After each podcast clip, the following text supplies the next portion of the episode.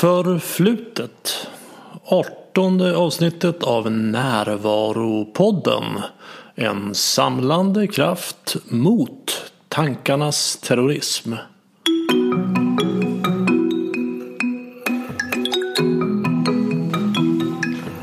Det här är Bengt Renander och först vill jag berätta att höstens fyra föreläsningar är spikade nu.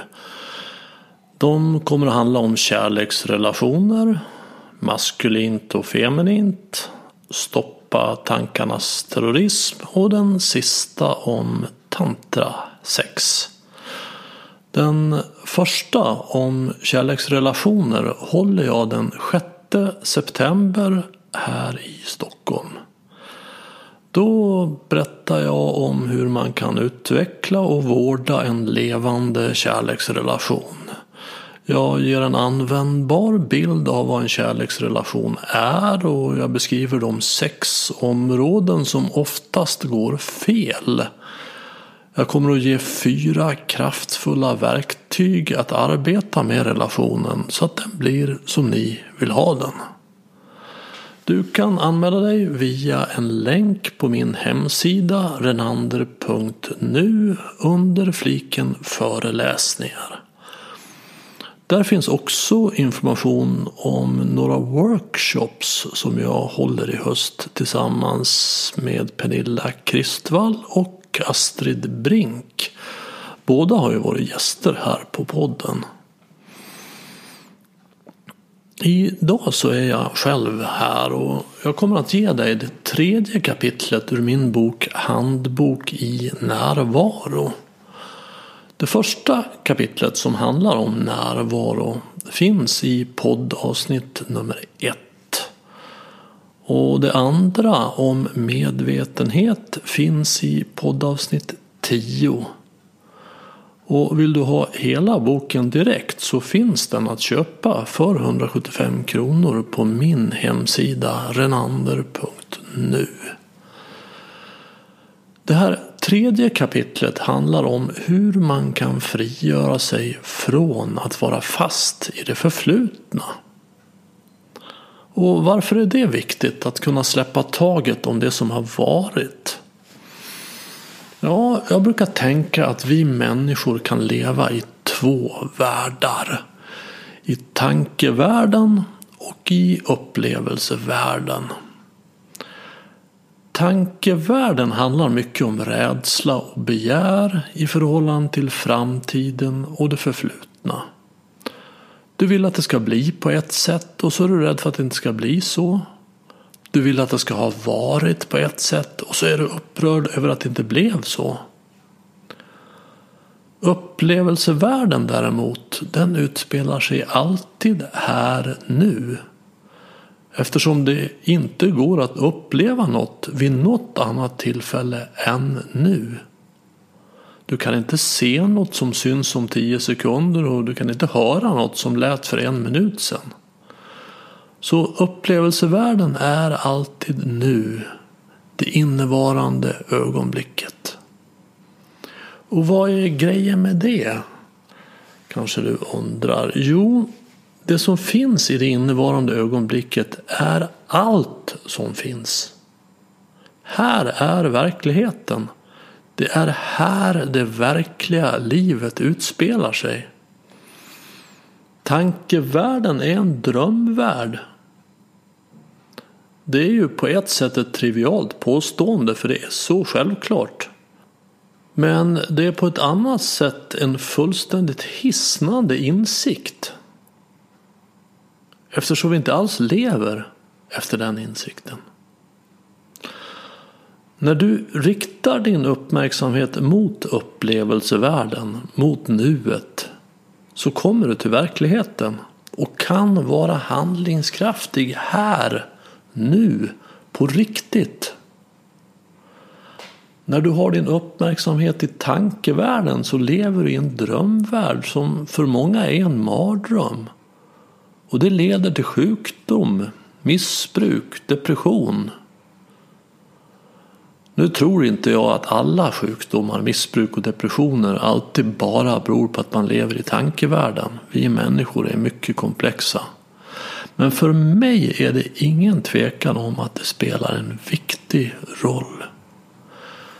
Det förflutna finns ju bara i tankevärlden och om du förväxlar dina tankar på ett smärtsamt förflutet med verklighet så får du ett smärtsamt nu. Om du kan frigöra energin som du ägnar åt att vara emot det som varit så kan du använda den energin till att vara handlingskraftig nu. Till att göra det du själv vill. Här kommer tredje kapitlet av Handbok i närvaro. Förlåta och erkänna fel.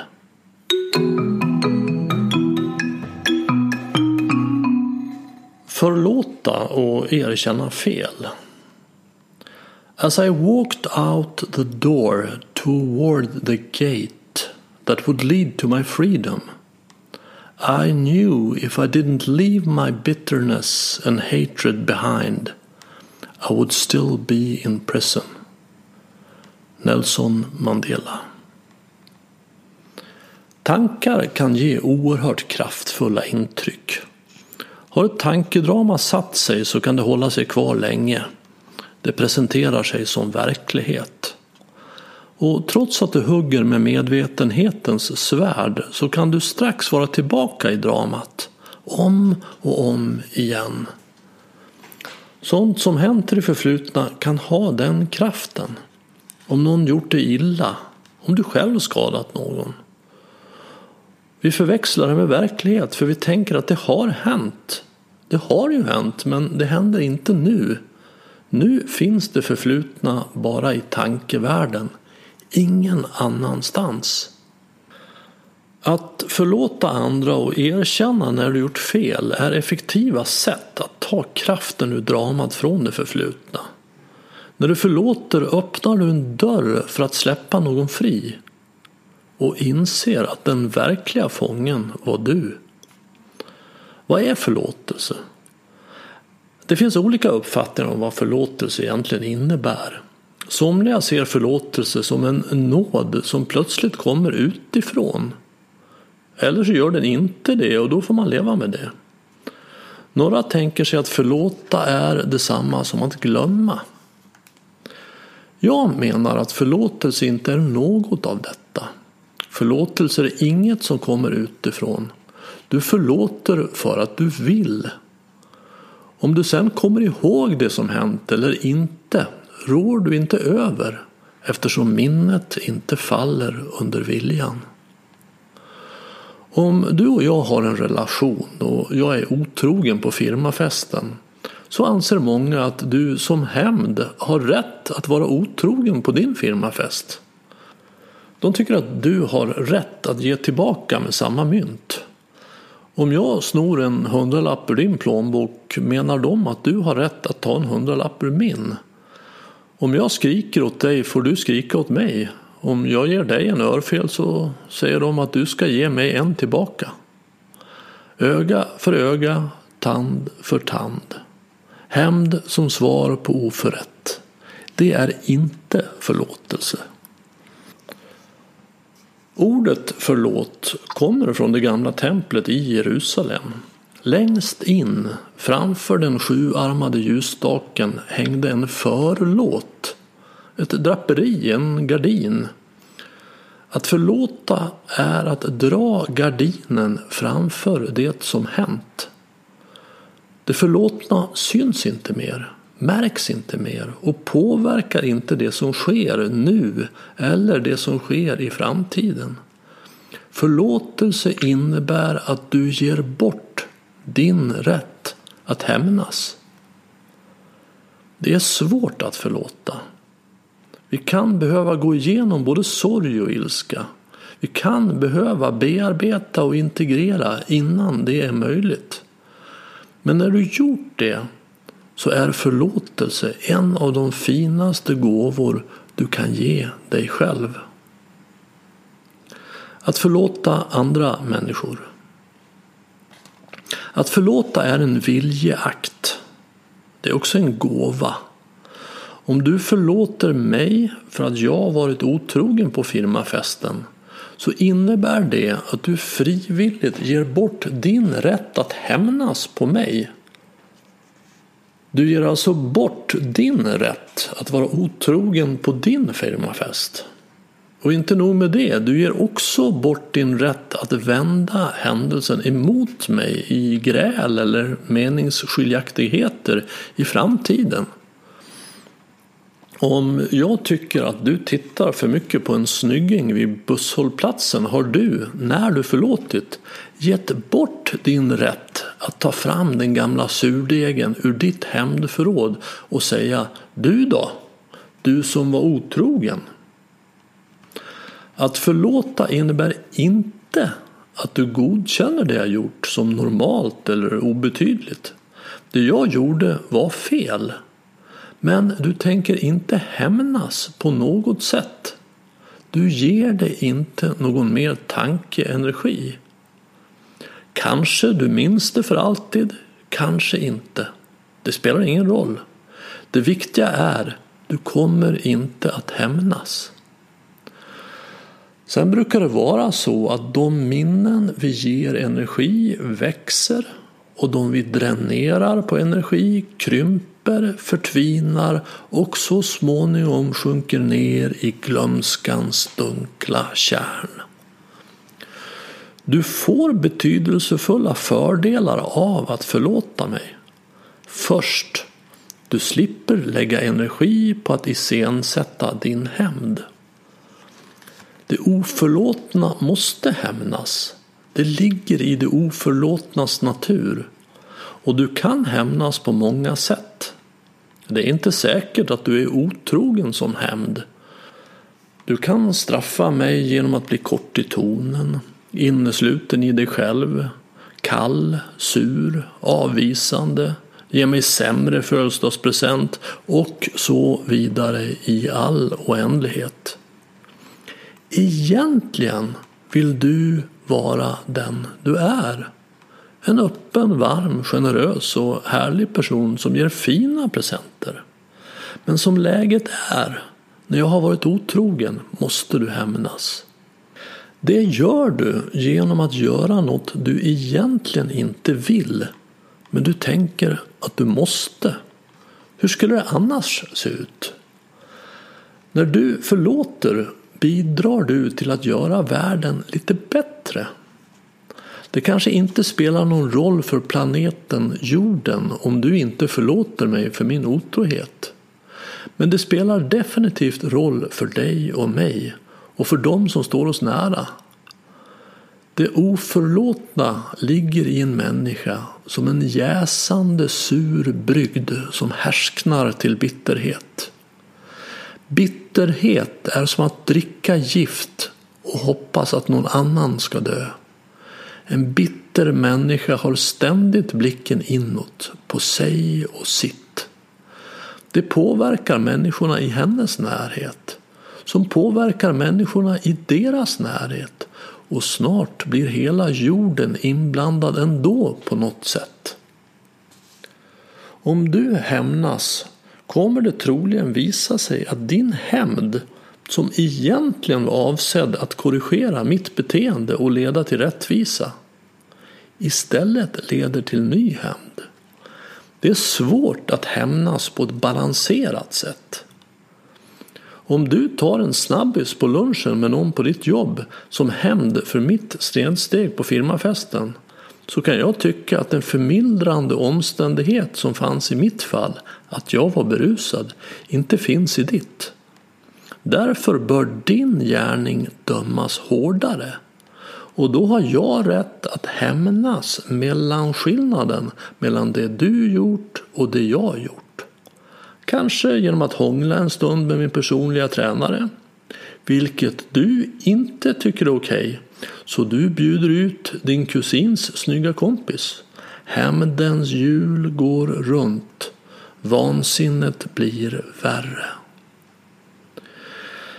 Det är ett ödets ironi att länderna runt templet i Jerusalem, där förlåten en gång hängde, idag tjänar som ett sorgligt men tydligt exempel på hur det går när oviljan och oförmågan att förlåta dominerar. Hämnd följer på hämnd som följer på hämnd. Ingen minns vem som började och med vad. Genom att förlåta stoppar du denna rälsbundna färd mot helvetet. I tankevärlden kan det verka märkligt. Hur skulle det se ut om jag bara förlåter människors ogärningar utan att hämnas? Vad får det för konsekvenser? Ja, det får konsekvensen att du ger dig fri att vara den underbara människa du egentligen är och vill vara. Du får en fantastisk gåva, mer värdefull än sjuarmade ljusstakar i guld. Du får leva i närvaro och sinnesro. Hur många gånger bör man då förlåta?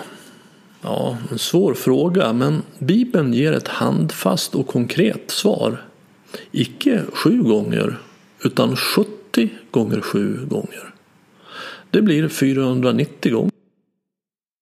Innebär det att jag kan vara otrogen på 490 firmafester innan det är dags för dig att lägga in en stöt på din kollega?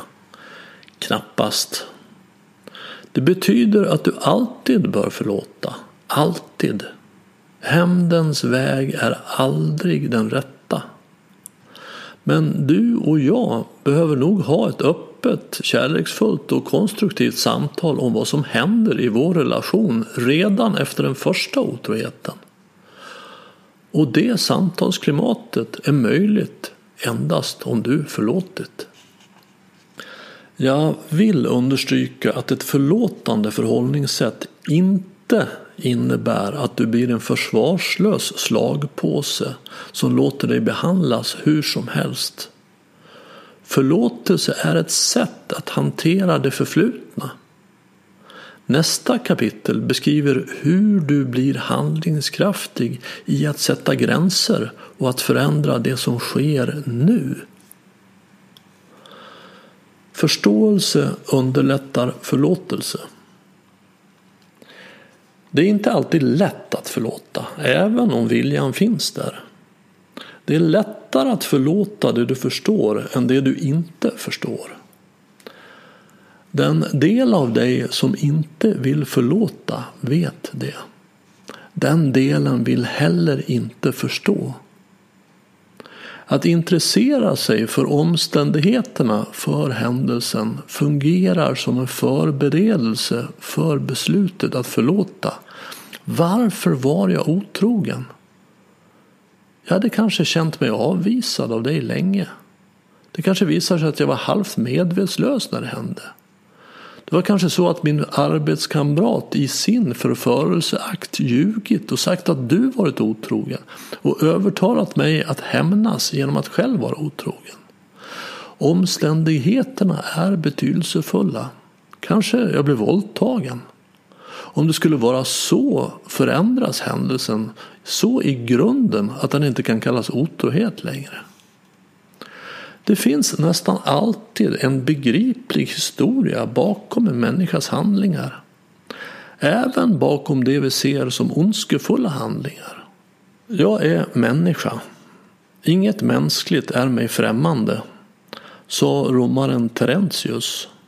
Med det menade han att du skulle handla likadant som människan du fördömer om du hade varit i samma omständigheter. Vi är alla potentiella hjältar och mördare. En vän till mig, Nokono, menar att när sann förlåtelse uppstått ser du att det inte finns något att förlåta. Du har då förstått händelsen i sin fulla komplexitet och inser att du bara sett en del av den tidigare. Kanske är det så. Klart är att det alltid är angeläget att förstå att förlåta är ett frivilligt tillval. När du undersöker vad som ligger bakom en illgärning finner du sällan en ond avsikt riktad mot dig från den som tillfogat dig skada. Du kan finna underlåtenhet, oaktsamhet, själviskhet, obetänksamhet, men sällan uppsåt. Skadan kommer av ett tillkortakommande hos människan som skadade.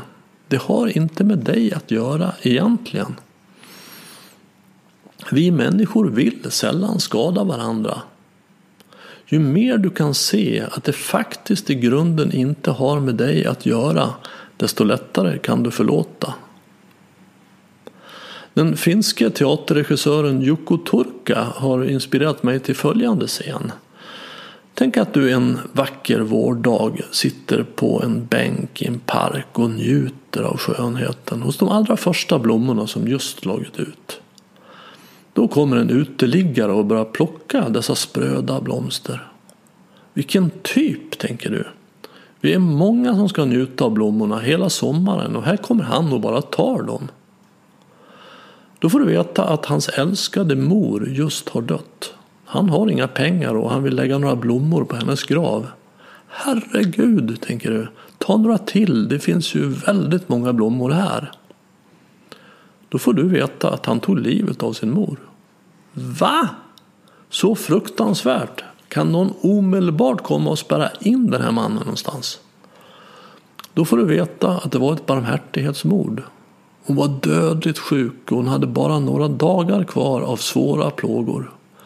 Hon bönföll honom att göra slut på hennes lidande och efter svåra kval gjorde han som hon ville. Nej, men det var ju helt otroligt modigt och kärleksfullt gjort, tänker du. I det yttre sitter en person på en bänk och en man plockar blommor i rabatten.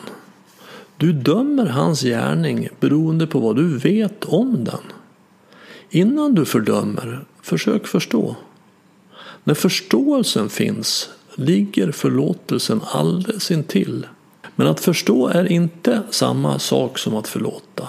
Det är alltid angeläget att förstå men om du ska förlåta eller inte, det är din ensak. Fråga dig om du någonsin kommer att förlåta den som gjort dig illa. Ja, om fem år kanske. Men om du ska göra det om fem år, varför inte undersöka om du kan göra det nu direkt? Vad får du ut av att i flera år fokusera på hämnd för en oförrätt istället för att vara närvarande nu i verkligheten? Din förlåtelse är en gåva du frivilligt kan ge en annan människa. Om du förlåter mig för min otrohet så är faktiskt det problemet borta. Det påverkar inte längre det du säger och gör eftersom du avstått din rätt till hämnd. Att förlåta sig själv och slumpen. Jag har hittills berättat om att förlåta en annan människa. Vilket förmodligen är det man oftast förknippar med förlåtelse. Men det är inte bara andra människor som ställer till problem i livet och som kan behöva förlåtas. Du kan behöva förlåta dig själv. Jag har träffat människor som dagligen grämer sig över dumheter de gjort. Som till exempel felaktiga studieval, misstag på jobbet eller i relationer. Du kan behöva förlåta slumpen som kanske gjort att du blivit född till en familj med två galningar till föräldrar eller inga föräldrar alls. Du kanske fått fysiska eller psykiska skador. Slumpen kan ha krånglat med ditt utseende, din utveckling, din karriär. Slumpen kan vara kinkig med vädret och ge dig en hagelstorm på din trädgårdsfest. Den kan ge dig sjukdomar och ta dina nära och kära ifrån dig. Slumpens makt är stor. Hur går det till att förlåta slumpen? Det går till på samma sätt som när du förlåter en människa. Du avstår din rätt att hämnas. Hur hämnas du på slumpen? Genom att må dåligt. Vi sätter oss på tvären. Jag tänker jävlar i mig inte vara lycklig som hade en alkoholist i pappa. Så här går det när man lämnar ett barn i händerna på en missbrukare. Tänk på det nästa gång, slumpen. Om du förlåter och därmed avstår din rätt att hämnas säger du istället Ja, jag tycker inte det var så lyckat att växa upp i den här familjen. Men jag förlåter dig för att du placerade mig där. Denna värld är en mycket mångfacetterad och komplex plats där slumpen regerar mycket orättvist. Det hade varit bra om slumpen hade agerat rättvist, men det gör den inte. Kan du förlåta slumpen för det? Istället för att fokusera på din olyckliga barndom så frigör du energi att fokusera på det innevarande ögonblicket. Det förflutna i tankevärlden tappar makten över dig. En trasslig barndom har gjort att du inte fått lära dig sånt som är bra att veta i livet. Du har fått lära dig fel och det fungerar illa när du tillämpar det. Du behöver lära nytt och lära om i vissa avseenden. Genom att förlåta slumpen frigör du energi till det. Du hämnas på dig själv på samma sätt som du hämnas på slumpen genom att må dåligt. Att förlåta dig själv går likadant till som att förlåta slumpen. Du vill egentligen bara vara lycklig. Men eftersom du inte lyckas leva upp till dina egna krav och förväntningar så hämnas du på dig själv genom att inte vara lycklig. Jag, som gjorde en så usel insats vid straffsparksläggningen i fotbollsfinalen, måste hämnas på mig själv genom att inte vara lycklig i flera månader framåt. Jag, som var så blyg och tillbakadragen på festen i lördags, trots att jag vill träffa någon, måste gå in i en grå dimma i tio dagar som hämnd på mig själv för min egen oförmåga. Jag, som inte klarade körkortsprovet, får inte skratta och skämta på en månad som hämnd på mig själv. Du som förlåter dig själv, du som avstår din rätt att hämnas på dig själv, kan vara lycklig direkt efter den misslyckade fotbollsfinalen. Du har därmed förmodligen större chans att vara i balans och träffa målet nästa gång. Du som varit blyg och förlåter dig själv kan gå ur din grå dimma, lära dig av vad som hänt och försöka attrahera någon igen. Och du är förmodligen mer charmig när du förlåtit dig själv än när du är i den grå dimman. Och om du som missat körkortsprovet förlåter dig själv, om du lägger det förflutna där det hör hemma, bakom dig, frigör du energi att plugga igen. Be inte om förlåtelse. Erkänn dina fel. Mycket tankedrama kommer från sådant du gjort mot andra. Misstag, förbiseenden, skvaller, mobbing, stöld, våld, förolämpningar, elakheter.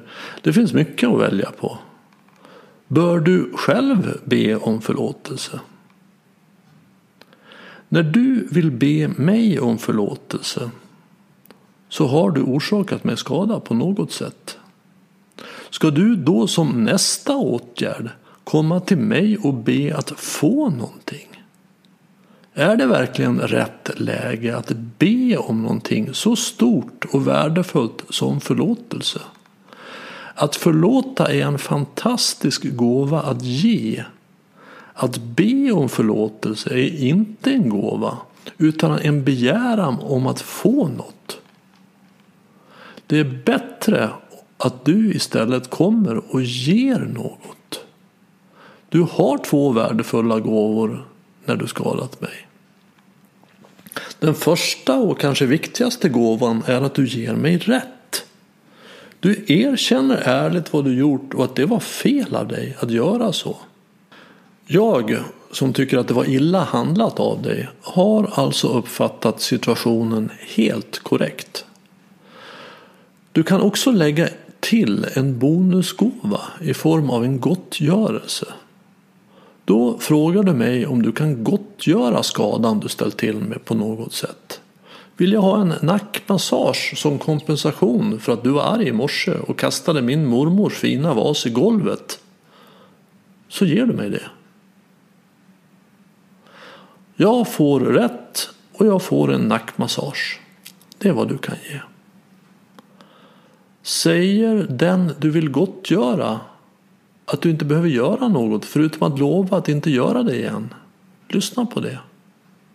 Vill hon att du ska ge tillbaks det du stulit om du stulit något och sedan ska hålla dig borta? Respektera det.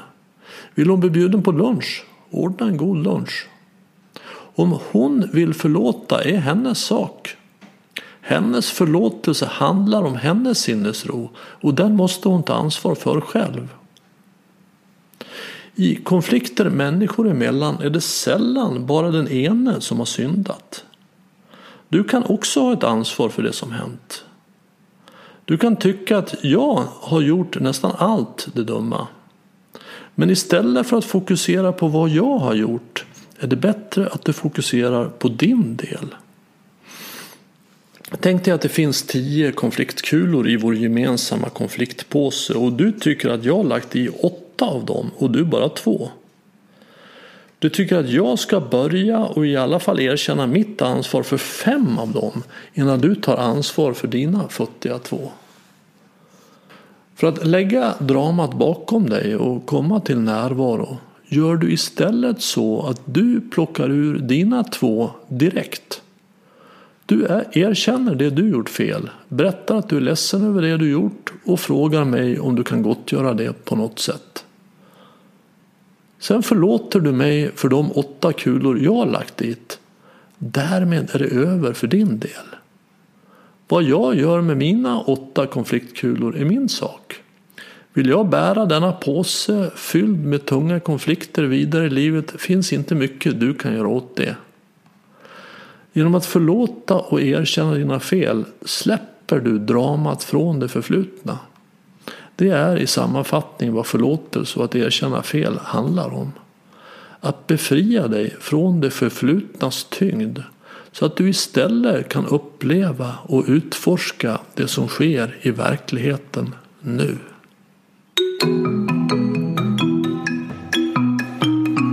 Ja, som sagt, vill du läsa hela boken direkt så finns den att beställa på hemsidan renander.nu.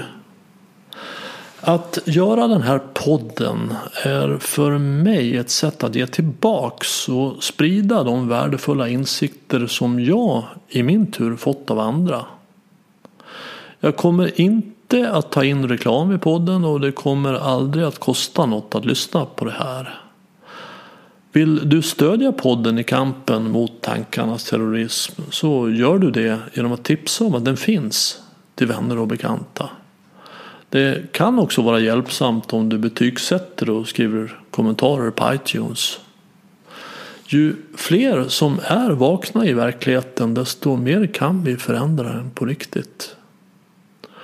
Och vet du någon som arbetar med att stödja andras närvaro och som du tycker borde vara med här så tar jag tacksamt emot tips. Tveka inte att kontakta mig och enklast gör du det via kontaktformuläret på min hemsida.